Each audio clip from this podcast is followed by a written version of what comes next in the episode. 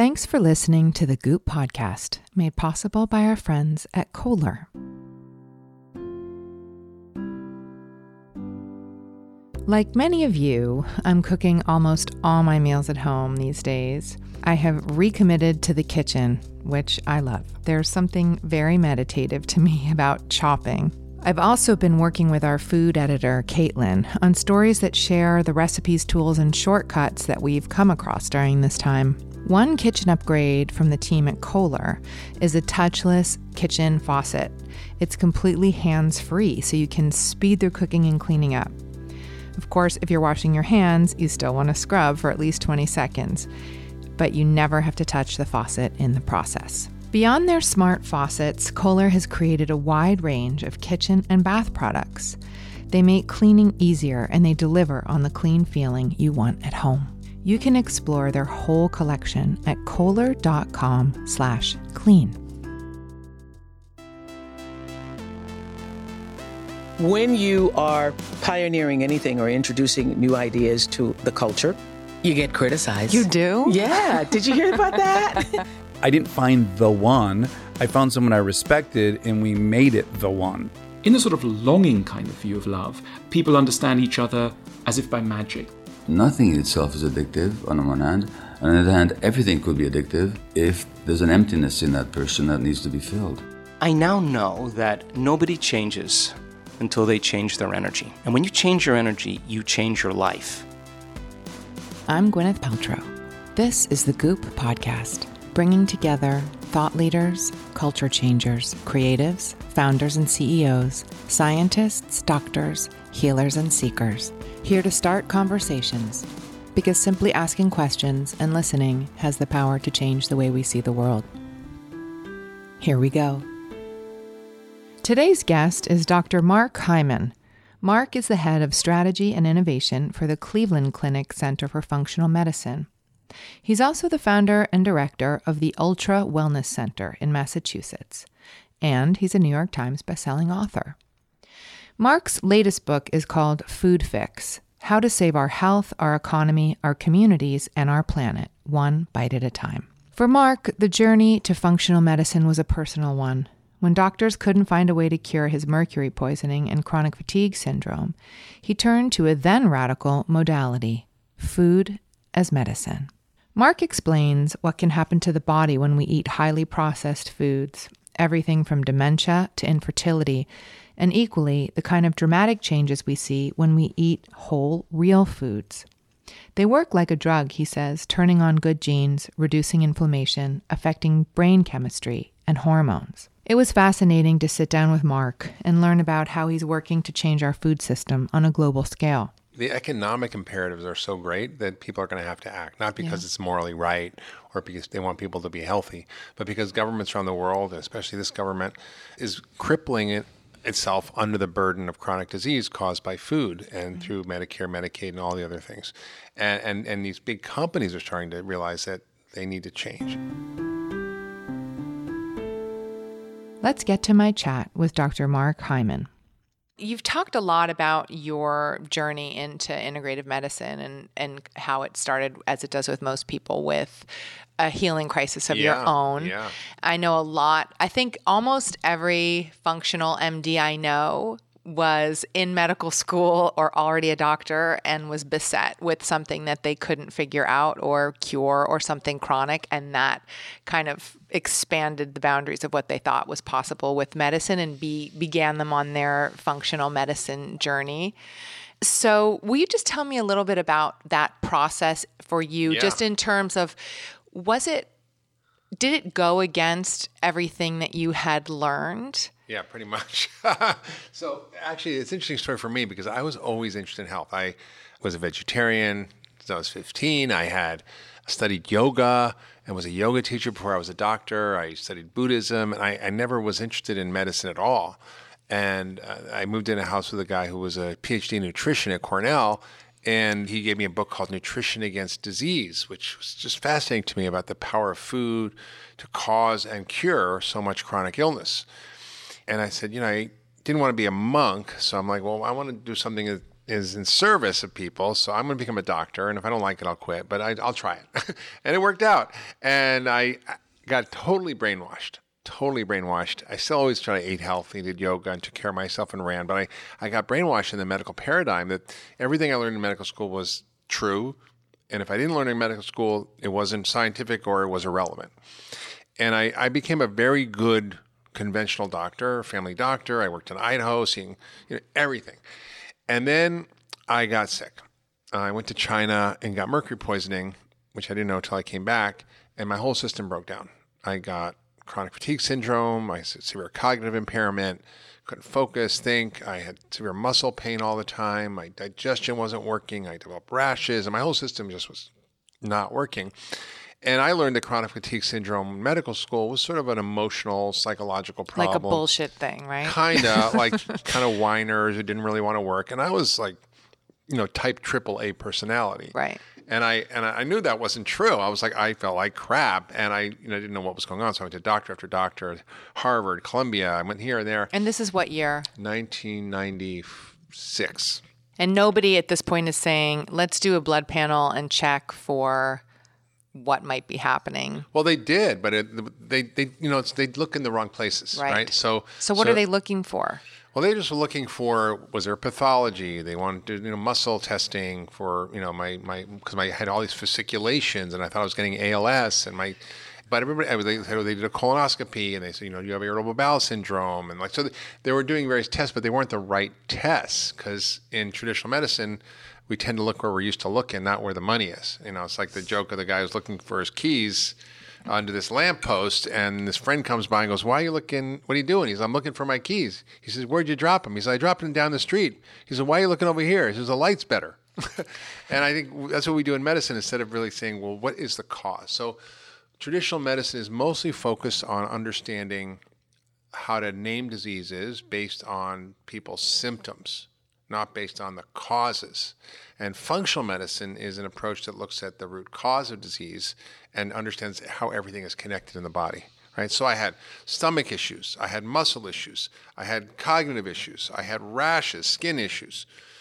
So I was, you know, sorted around to all these different specialists, but everything's Who are connected. looking at that particular piece of pie and right, and everything's connected in the body. Like it's not just you know your bunch of different organ parts, and they have nothing to do with each other. And it's just common sense, but it's amazing how much we don't get that in medicine, right?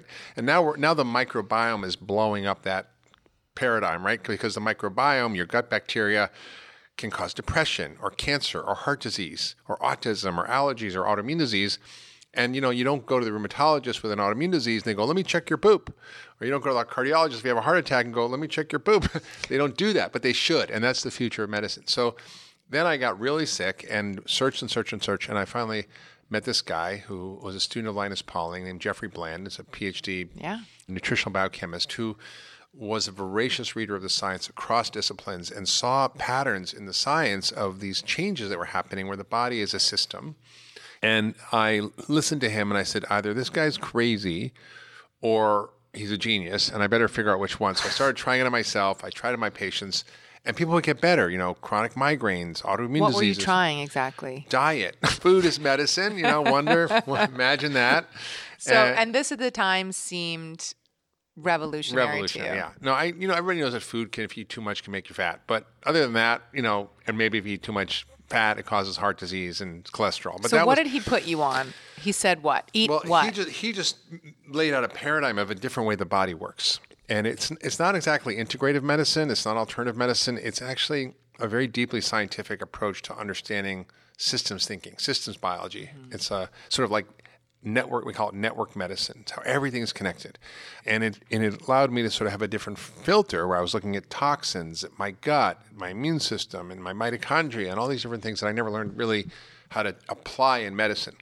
And I and I started trying it myself, started getting better, trying my patients, seeing these miracle cures, and I, I didn't even believe it at first. You know, these patients would call me after a few weeks. I say, "How you doing?" Well, my migraines are gone. I said, "They are. All you did was change your diet or take magnesium, or my autoimmune, my arthritis is gone, or my dementia's better, or my autism got better, or like whatever it was was like just sort of striking to me." And and then I began to really dig into it because when you're sick, you're desperate yeah. and you want to learn and learn and learn. Now, my brain wasn't working that well, but I tried my best. And I found I had mercury poisoning, which then crippled my whole system from living in China and getting exposed to all the pollution there. And I had to detoxify my body. I had to get rid of the metals. How did you fix do my that? gut. So this was like, you know, this is almost 30 years ago. And I, you know, the science then wasn't as developed as it is now, but I did, I did a lot of dietary things. I did chelation, I did saunas, I did intravenous nutrition like IV vitamin C and glutathione and all sorts of things that help my body activate my healing mechanism. So functional medicine is the science of creating health. It's not so much about treating disease. Right. It's about it's about optimizing function in the body, which is what it's called functional medicine. and it's so powerful across a spectrum of diseases that are chronic that we really suck at dealing with. And, and you know, it's it's it's the biggest epidemic that we're facing globally, which kills 11 million people a year conservatively, which is bad food and and uh, we're talking about a coronavirus, and it's a scary thing, and it's real. But the the the scope and scale of what's happening now with food caused disease that's treatable and preventable and reversible with food is staggering, and it, has to make us think about why we're doing this. Why do we have this food? And as a doctor sitting there seeing all these patients for 30 years, I'm like, well, I can get my patients better by food. Their disease is mostly caused by food. But then I was like, I could do this forever and it's not going to make a difference. I had to figure out why they're eating the food they're eating. And then I started looking at the food system and looking at the food policies and looking at why we have the policies, which is a lot of industry influence on the government. And I began to sort of go down this rabbit hole and realize that, you know, we have a global crisis, right? Where it's a, it's it's a disease crisis. It affects six out of ten Americans here. It it it's a global crisis. Eighty percent of the developing of the disease in the developing world isn't malaria or TB or AIDS or infectious disease or diarrhea. It's obesity and diabetes and chronic disease, which is staggering. And the economic impact is insane. You know, we're we're running out of money in this country from spending on chronic disease. It's one out of five dollars in our economy. It's one out of three dollars in Medicare for diabetes. It's one out of three federal dollars of our taxpayer dollars goes for chronic illness. It'll be one in two within five years, and it'll keep going unless we stop and figure this out. Yeah, I mean it's pretty overwhelming when you when you think about it. I think before and I want to get into all of that, but I think I would al- I would love to understand what it was like for you as a young doctor who was healing yourself through these modalities or Yeah. these, you know, that were kind of not No, and I learned about, considered right. So what was the reaction to you? Did you and did you care? Did you do you try to convince other doctors? Like I'm just so Yeah. curious about how it is interesting. You know, I, I you know I, I actually worked at a place called Canyon Ranch, so I was Right. lucky enough to get a job at this health resort and was able to sort of experiment with this approach with my patients because they had the resources, they were willing. I said, look, I don't know if this works, but it sounds good, and nothing else is going to work for you, so let's just try this. And I said, I'm doing it with you. And they tried and they got better. And I began to sort of see how powerful it was. And then, you know, I'd get resistance from their doctors or I'd get, or I'd get silence. You know, they, they'd get better and then be like silence, right? And then it began to change and doctors began calling and what did you do? How did this happen? How did you get better? And there's much more curiosity. So 25 years ago, it was really like, there was just no conversations. but now there's just an incredible amount of conversations. And even Cleveland Clinic, which is, you know, the second hospital, the second rated hospital in the, in the world after Mayo Clinic, invited me to start a functional medicine program there, which is radical. And the CEO got that this is the future of healthcare. This is the future of medicine. And so I see it starting to happen. And there's mm. institutions all over the country and all over the world that are incorporating this as as the future of what they're going to be doing. Do you still get resistance from doctors? Of course. I mean, of course, you know, there's a few, and they're sometimes noisy and loud. But the truth is that most are, are uh, open, interested. You know, Cleveland Clinic, I would say there's probably like maybe 5% of very noisy people who oppose it. There's, you know, probably maybe 10 to 20% who are like, wow, this is amazing. I love this. And they, they sort of come out of the woodwork. Can I send my parents? Can I send my family? Can I send my friends? Can I come see you? And a lot of our patients are actually doctors there at Cleveland Clinic.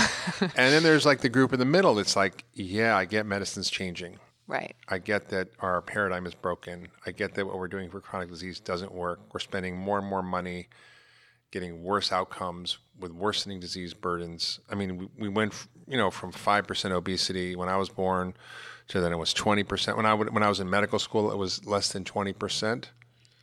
That was that wasn't that long ago, and now it's forty percent, and many it's more. And the average obesity rate in America is now forty-two percent, according to data released last week. There's something called your body mass index, which is basically regulating your weight and your height, so you kind of get a normal. So if like you're you know, if you're a very tall guy, you're and you're you weigh 250 pounds, well, that might you know might not be overweight, so it sort of equalizes for that. Right. So anything over 25 is considered overweight. 30 is obese, and over 40 is severely obese, and now one in 10 people are severely obese, and it's it's a, a staggering number. You know, when we see 75% of our country overweight.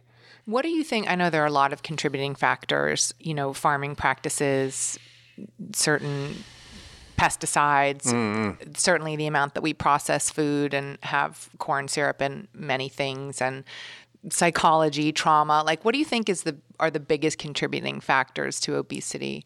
I think it's pretty clear. The data is pretty clear. You know, we, we created an agricultural system after the war that was designed to produce an abundance of starchy calories to feed a hungry population world. And it was good intentioned. Yeah. But those same foods, those ultra processed foods that are made from refined flour, soybean oil, and high fructose corn syrup, and all the weird ingredients that are also processed from soy and corn that gets stuffed into these foods, that has now become 60% of our calories. So the, the, the scale of this has just been because of the 60% of our diet that comes from these foods. And every, every 10% of our diet that comes from these foods, our risk of death goes up by 14%.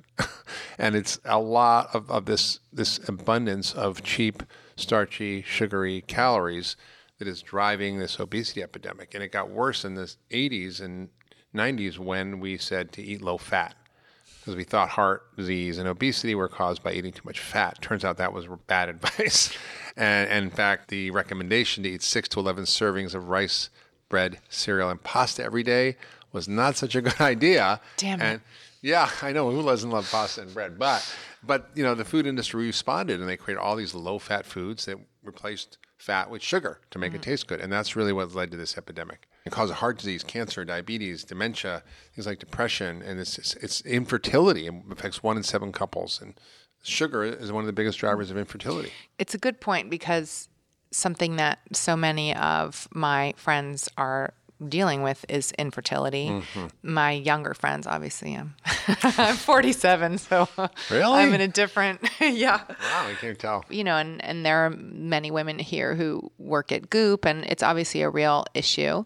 So how how is how is sugar, or more broadly, what we're eating, impacting our fertility? It's a huge impact. I mean, yes, environmental toxins are a factor, stress is a factor, and so forth. But the the sugar and starch in our diet causes high levels of insulin, which then causes women to make too much estrogen and not enough progesterone, and also causes high testosterone levels, and that screws up fertility. So mm-hmm. one in seven couples is infertile in this country.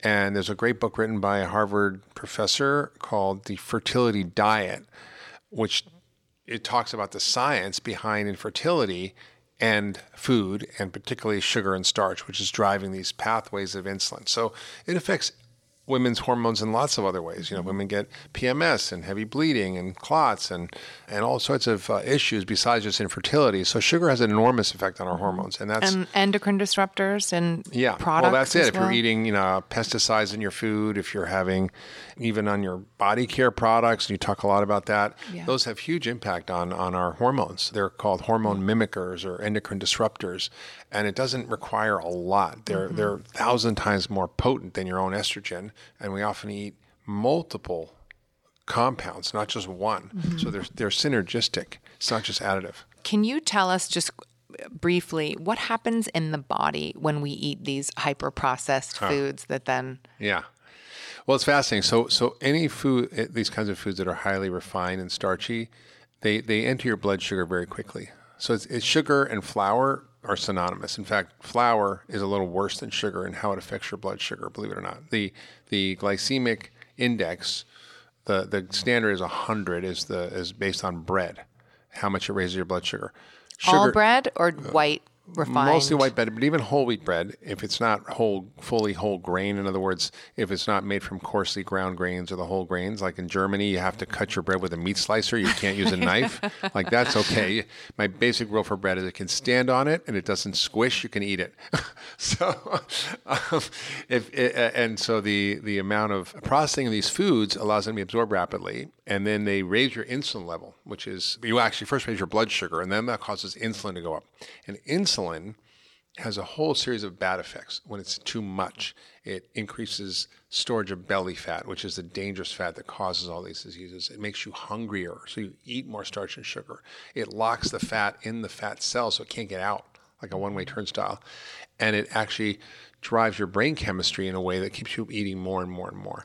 So it's, it's, uh, it slows your metabolism. So you get slow metabolism, you're hungrier, your fat gets locked in your fat cells and it causes more storage of belly fat.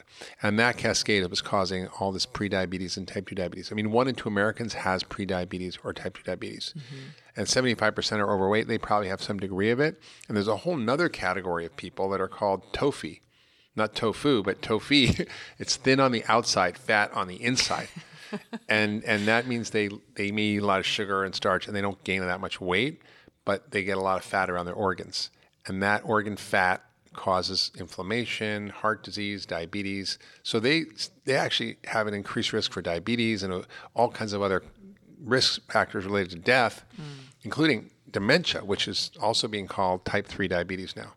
So you can look thin if you eat crap and you say, well, I eat crap and I sugar and I'm not overweight. It's okay. It's not okay because of the harm it's doing to you. And then it drives inflammation and it drives all these secondary consequences. Mm. So the, the, the processed food has a negative effect on your microbiome. So it, it causes bad bugs to grow. It why causes, does it cause? Why is it bad for your microbiome? Well, think about it. You know, you're basically you can you can fertilize good bugs or bad bugs. You know, so bad bugs eat sugar, good bugs eat fiber. so if you're not eating a lot of fiber and prebiotics and fibrous foods like plants and grains and beans and nuts and seeds, you're not fertilizing the good guys and you're fertilizing the bad guys. And then they grow and then they create inflammation in the body and they cause leaky gut, which creates a whole secondary set of problems. I'm familiar with that, unfortunately. Yeah. I mean, and, and, some of the additives in food, like the emulsifiers, like carrageenan and xanthan gum, and uh, are in the food that, that are thickeners or make them stick together. It's in a lot of health they, food. Yeah, it's in a lot of health you food, know, and they actually quote, right, it's true, and they all they actually cause a leaky gut. So they break down the barrier in your gut, which right. protects you from this sewer that's in there. You've got a sewer, you know, foreign proteins of food and bacteria, and you, you don't want that getting in your bloodstream. Well, you just want the good stuff getting in. Like food, when you eat those emulsifiers, it damages that barrier and you end up getting this leaky gut and all this nasty stuff leaks into your bloodstream and your immune system is right there and it gets activated and creates all these inflammatory diseases, which are really all the age related chronic diseases. We'll get right back to the chat.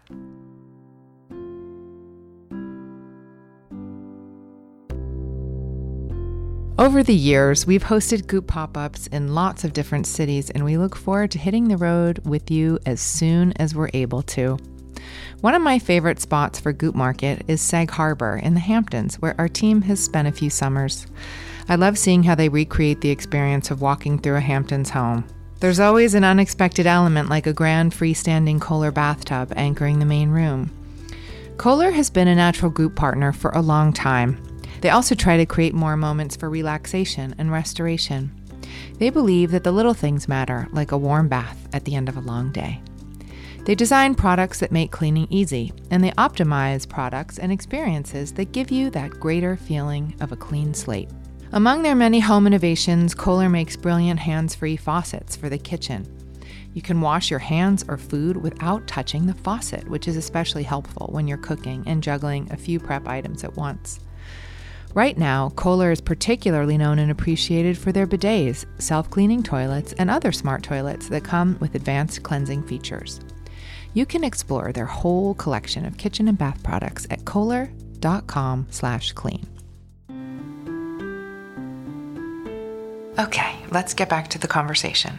So, I've been reading and hearing a lot about metformin, mm. and And I wanted to ask you because some people are saying yes. this is a miracle drug and yes. it's anti-cancer yes. and it reduces insulin and yes, your proclivity for diabetes, et cetera. So where Yes. and then some people saying no. Yeah, yeah. So, so metformin is a drug used to treat diabetes and lower blood sugar, but helps with insulin regulation, right?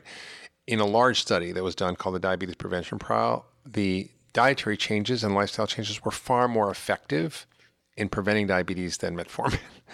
So, yes, insulin is the problem. Sugar and starch are the problem which drive insulin.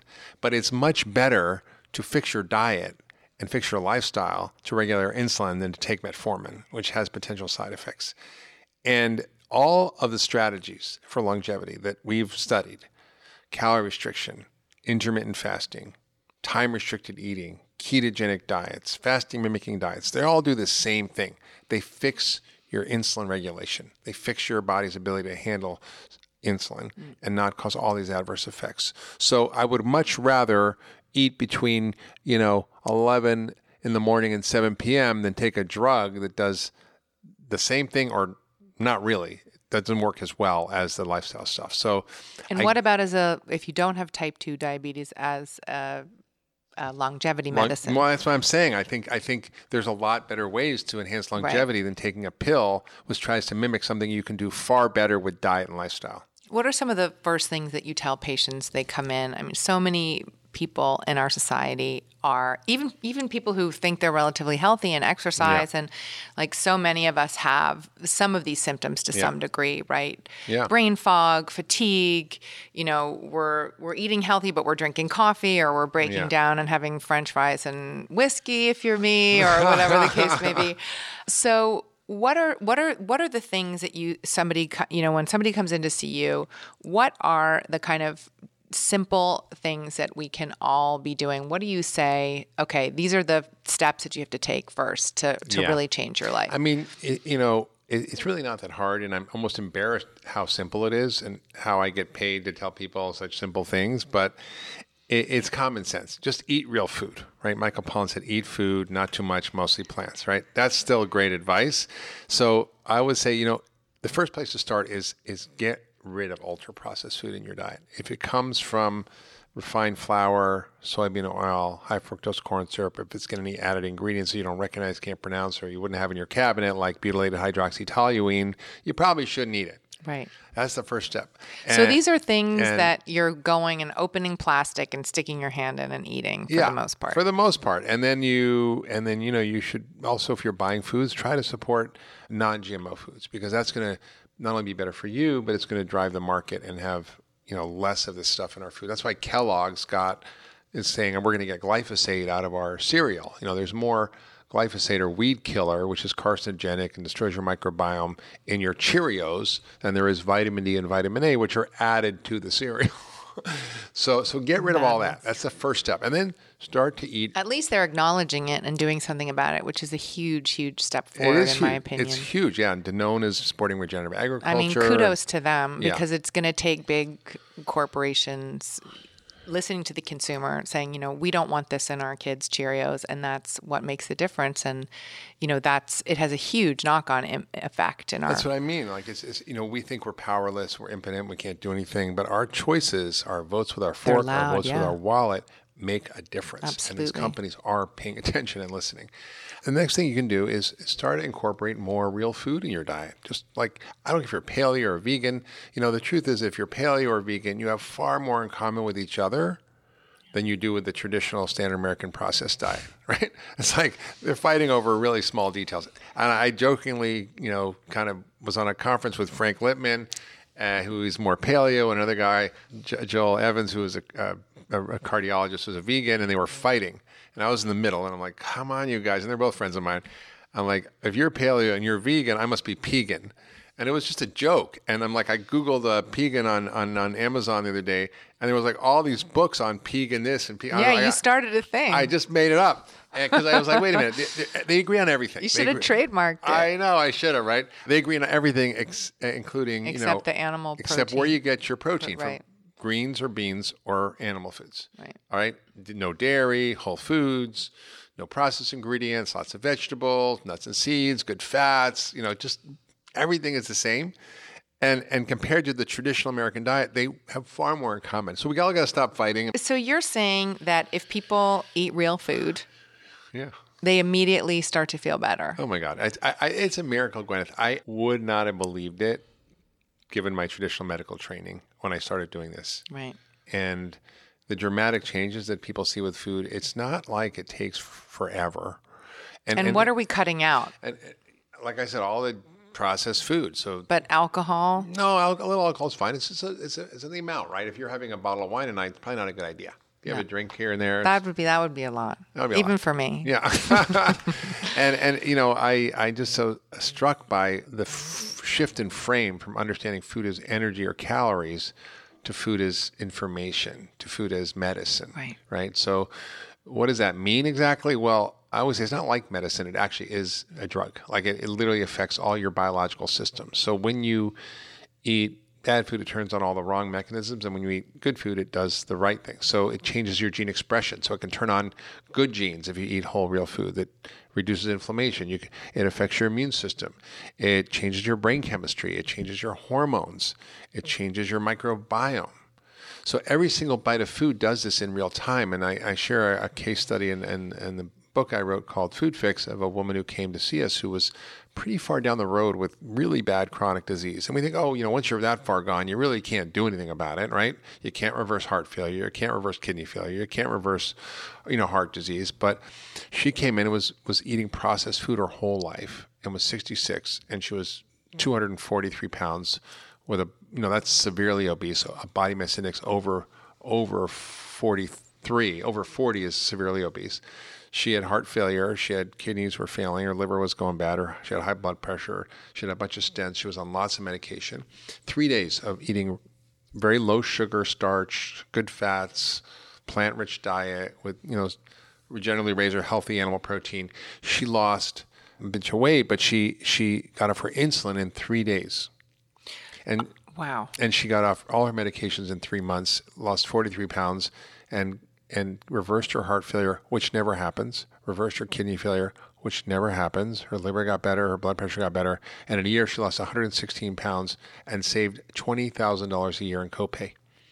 What was her payment? I don't know what the insurance company was paying. So the the cost of this is staggering. The benefit of this is huge, and it's doable if people know what to do. They're willing to do it. Most people don't have a clue that what they're eating can make them feel bad. Like they just don't connect the dots. Even really smart people that I've seen over the years, they just mm. don't get that how they're eating is making them feel like crap. Mm-hmm. I had this crazy experience once where I went to an amazing hospital for a checkup where they kind of do everything. They put you, you know, you see the dermatologist, you Yeah. get a lung x-ray, they do a blood like Mayo panel. Clinic, one of those places, right? Yeah, really a really reputable, great hospital. And at the end of the day, I went to see the nutritionist. Yeah, impressive. They actually had one. Yeah, so that's what I thought as well. This is a while ago. And she started to tell me to cook with canola oil and eat whole grain Cheerios Yeah. for breakfast. And I was really astonished at the nutrition advice that I was being mm, given in the mm-hmm. hospital by this nutritionist. And and I also had, you know, a friend very recently who was unfortunately dealing with cancer and had to go get a PET scan and was given a cup of sugar water right before because you know they said this will really this makes the cancer cells really come alive. That's right. Sugar uh, is what cancer eats. So so my friend said so does that mean that I should not be if if sugar is really stimulating and making the cancer cells come alive such that you can f- see them better should Yeah. I not be eating Sugar. sugar. in my life and they said oh no it's fine you can eat whatever you want No, it's unrelated and this is recent Oh, I know. It's it's shocking.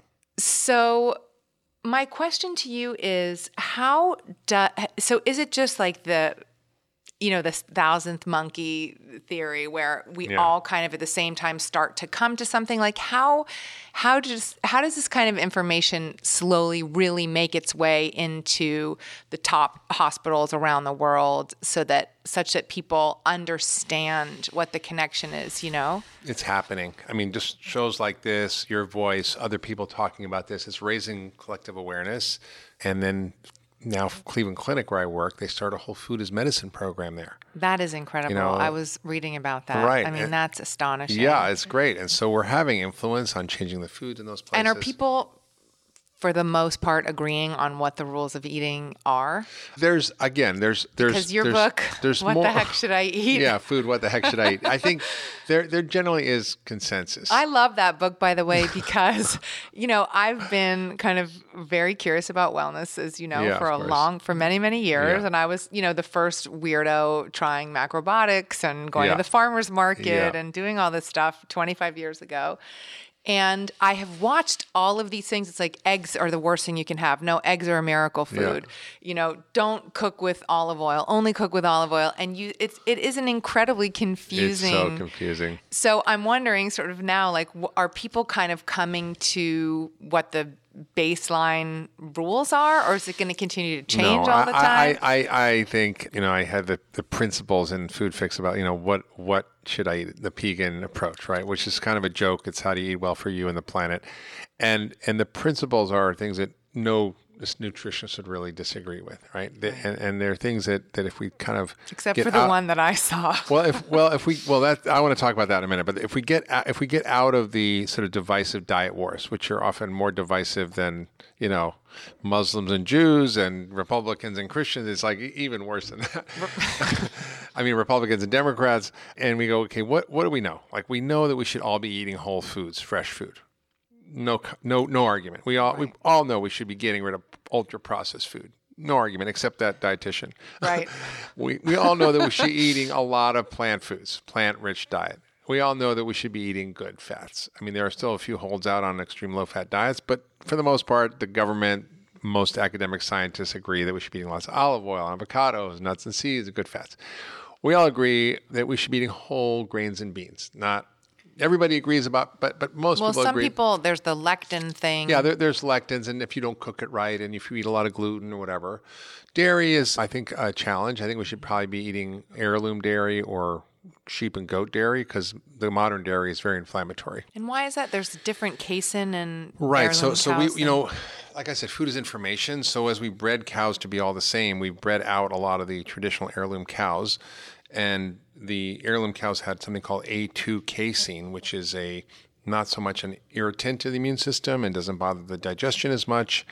Uh, and isn't as much of a problem, whereas A1 casein is the kind that's mostly in our dairy, which does cause all the problems. And then there's the whole issue of the pasteurization, homogenization of food versus raw milk, which is what we all used to drink, which was much more better tolerated, has profoundly different effects. There was a cat study in the 30s called the Pot- Pottenger studies. It was a doctor who wanted to see what happened when you, when you, when you take all this processing we do. And there, he was just pro- processing of milk. It wasn't even like what we're eating now. And he gave these cats processed milk, basically homogenized and pasteurized milk, compared to cats who had raw milk, and followed them over generations. And after the fourth generation, they couldn't reproduce on the regular milk. Wow. Yeah, and and they, and they their health degraded, and when they swapped them out, they were able to bring them back. So it was really fascinating. So I think everybody sort of agrees. If we're eating animals, you don't have to, but if you're eating animals, probably they should be raised regeneratively, which which is a way of growing food that regenerates the soil, conserves water, increases biodiversity, pollinators. I'm very passionate about that. Yeah, it's a it's a really big thing, and- very few people know about it. It's like less than ten percent of the population. But Amazon Whole Foods just announced it was the, one of the biggest important trends. Yeah. yeah. and Danone and General Mills committing farmers to change over, helping pay for their farmers to convert from conventional to regenerative ag. There's a real movement around this now. A movie coming out, Kiss the Ground. Is amazing. Uh, of course, I'm in it, but but it's it's a great movie about how we have to regenerate the soil as to solve so many of our problems. So everybody kind of agrees on these principles. You can debate the animal non-animal thing, but but I think for the most part, those principles are universal. And and the more we lean towards those, the better we're going to be. And it doesn't have to be the perfect organic regenerative diet.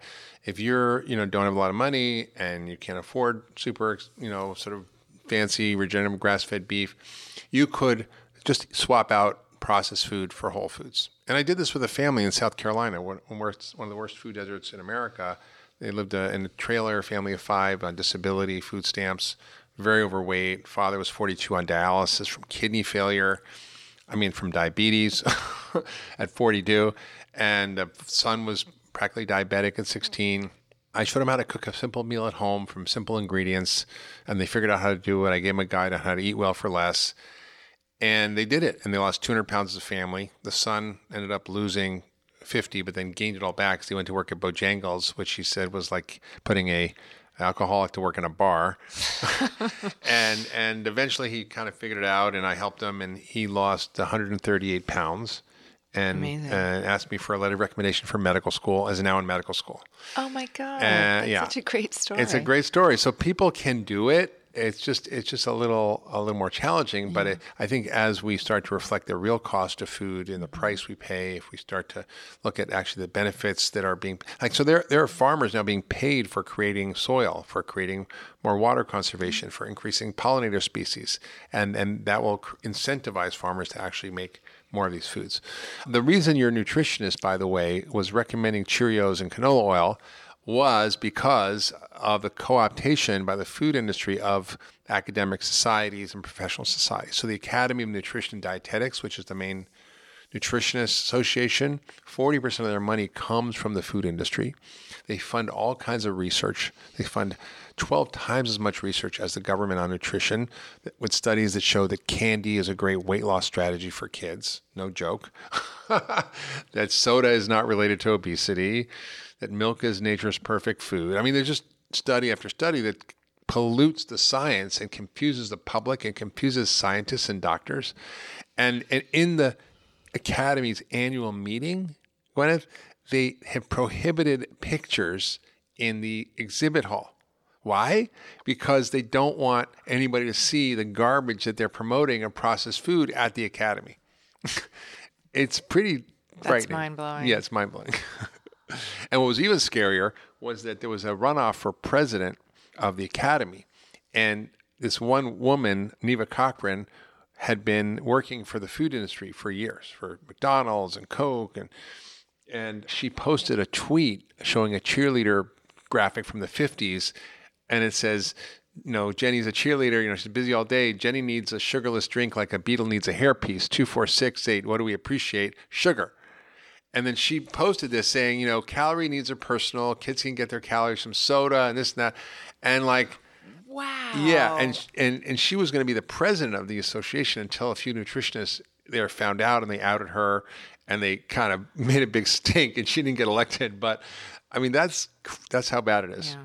Well, I mean, you bring up, you know, the systemic issue that we have in this country around money and industry really shaping policy and mm-hmm. therefore the way that consumers think about things there Yep. it's you know you see it Yep. our government is has a Been co-opted. Yeah, it's so true. it's it's really unbelievable so was that part of the impetus for writing food fix Yeah, totally. So so as as I began to see how as a doctor do I have to heal my patients? I can't do it in my office anymore in the clinic or the hospital. I have to fix the food system. And well then- you still have to do that well, I but- still do that. I still do that. I still do that. But but I realize that No, in you order want to really, reach a wider yeah, swath of and people. so so I, I began to go this rabbit hole, and Washington seems like a you know sinkhole. But uh, it's really clear to me that there's ways to actually have an impact. And so the reason I wrote Food Fix was to call out these issues, to educate people, and we've started a campaign called the Food Fix Campaign.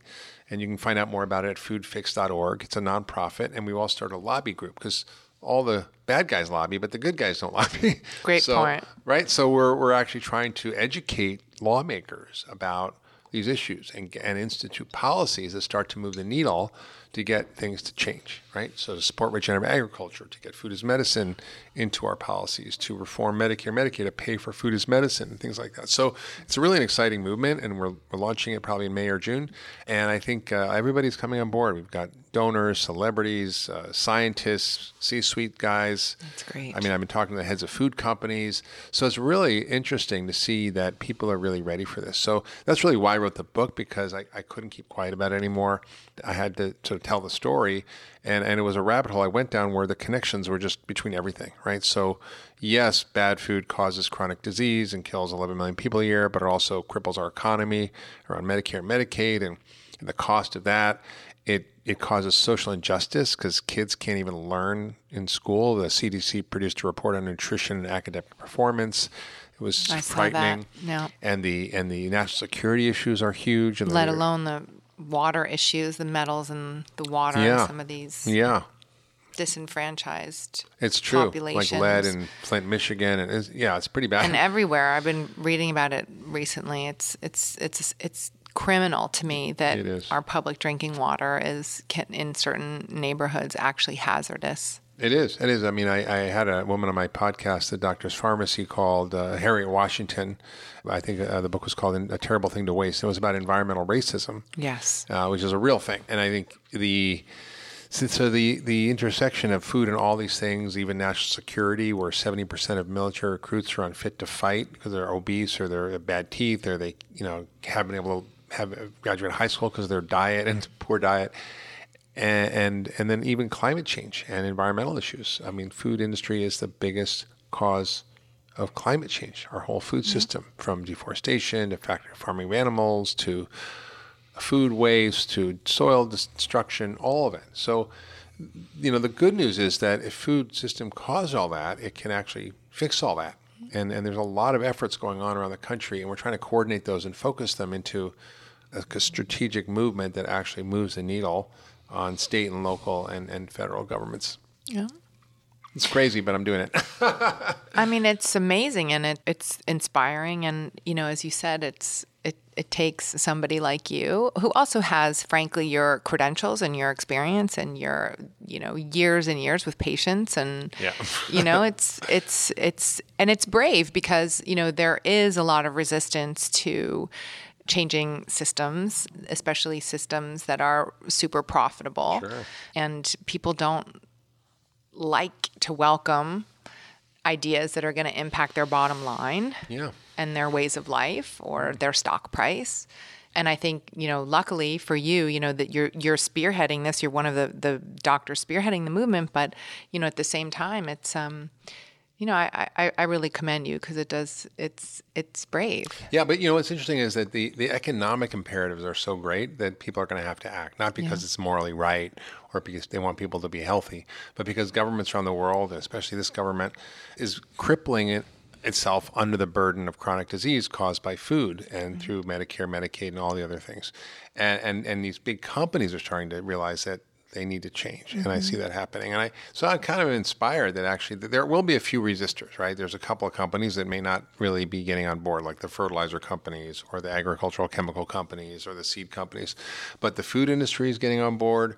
You know, healthcare industry is getting on board businesses in general are getting on board because their companies are crippled by the cost. Uh, Warren Buffett said that healthcare is the tapeworm of of business. I mean, General Motors spends more on healthcare than on steel. Starbucks spends more on healthcare than on coffee beans.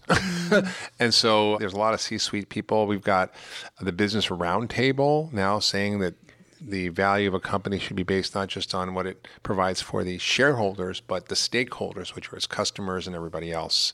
Uh, Larry Fink wrote a letter to the CEOs of the world. He's the biggest money manager in the world, saying we need to actually focus on climate change in all of our actions because of the economic imperative. If we don't, it's going to destroy our businesses. So it's not because it's a, you know, altruistic, feel good, you know, moral compass that's driving it. It's the economics that are driving it. And I think that's a good thing. Yeah. I, I don't disagree. I think whatever it takes at this point, right? Yeah. So before I let you go, I'll stay all day, doesn't it?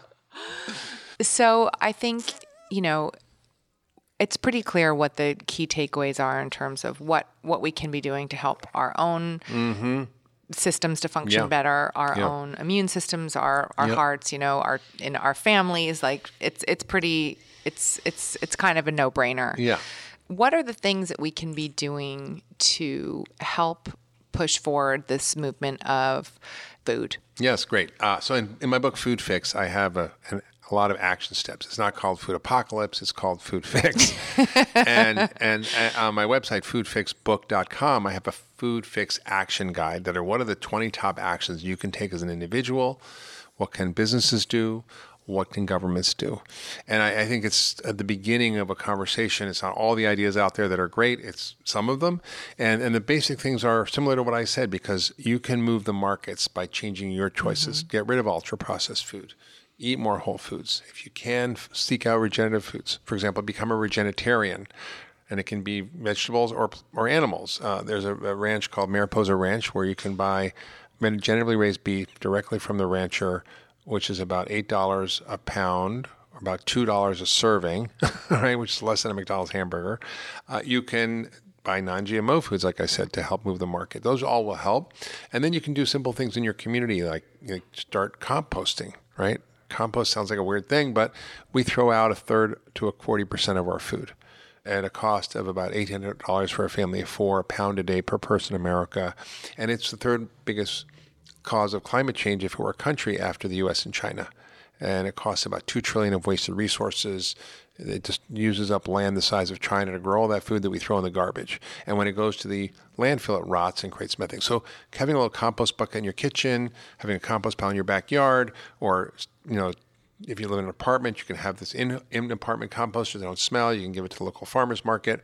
Those are simple things you can do if you're And what goes in the compost bucket? food scraps, like not not meat and not bones and things like that, but vegetable eggshells? Eggshells can go in. Coffee grounds? Coffee grounds, yeah, coffee grounds, and and uh, all Can these- can refined or fr- processed I probably wouldn't put in. No, I would probably wouldn't put No in flour. Cheetos. I probably wouldn't put in no Cheetos. Cheetos? Damn it. You could put in flour. What about Funyuns? Funyuns? I don't even know what those are. I'm out of the loop on that one. But You don't remember Funyuns? It was like that was my favorite snack when I was a kid. It was like like a it was meant to be an onion ring, but like in a potato chip oh, form. Oh God! Oh man, I love those things. of course you did, because they're made to be addictive. Yeah, so that's really important. You can start a community garden. You can become active if you're a parent, for example. And what do we do with compost, by the way? Because I so have a compost that I don't know what to do with it. I mean, you have it in your backyard. Yeah. So if you have... On Long Island, I have a compost, and I yeah, yeah. So I, I have one that I've had for forty. I have it in my back for the last backyard for the last twenty years. I just throw my food scraps all the time in there, and it kind of turns into soil. So you can put it on your garden. If you don't need it, you can donate it to to, a local farmer, give it to friends, and it's the most rich, nutrient dense soil you could get. And I'm going to recommit to my composting. yeah, I mean, in, in for example, in San Francisco, where they where they actually have a mandated composting system, they they compost everything. They create huge amounts of compost in the city, and then they give it to ranchers and farmers. And in this one study of a regenerative ranch in California, they put it all over the ranch, and the amount of soil carbon went dramatically high, and they had sequestered so much carbon out of the environment. So it's reversing climate change. People say oh, you can't reverse it. We just have to slow it. You actually can reverse it. And using compost and regenerative agriculture will do that. So those are simple things. If you're a parent and you, you're disgusted with your kids are eating at school, you can make a difference. And a mm-hmm. friend of mine in Boston helped put a real kitchen in a school in inner city Boston, demonstrated that by hiring a top chef, creating delicious menus that the kids would eat that she could do within the school nutrition and the school budget guidelines that kids ate it and they didn't waste it and they got healthier and more focused and and it's such a simple thing. Yeah. So there are models of how to do this and there's a lot of examples of how to get involved. You can become politically active. You know, people are so apathetic, but there's a great online nonprofit called foodpolicyaction.org where you can see what your congressmen and senators are voting like mm. and if they're bad actors and you can vote them out. And then they created a social media campaign that, that outed two congressmen for their bad behavior on food and ag policy. So we, we actually do make a difference. Uh, and I think we should vote with our wallet, vote with our fork, vote with our voice, vote with our vote. It matters. Thank you so much. Thank you for joining my chat with Dr. Mark Hyman. To learn more, head to goop.com slash the podcast or drhyman.com. That's H Y M A N. And be sure to pick up a copy of his excellent new book, Food Fix. That's a wrap on today's episode. If you have a second, please rate, review, and hit subscribe if you haven't already. Don't forget to share the Goop podcast with a friend. And in the meantime, for more, you can check out goop.com slash the podcast.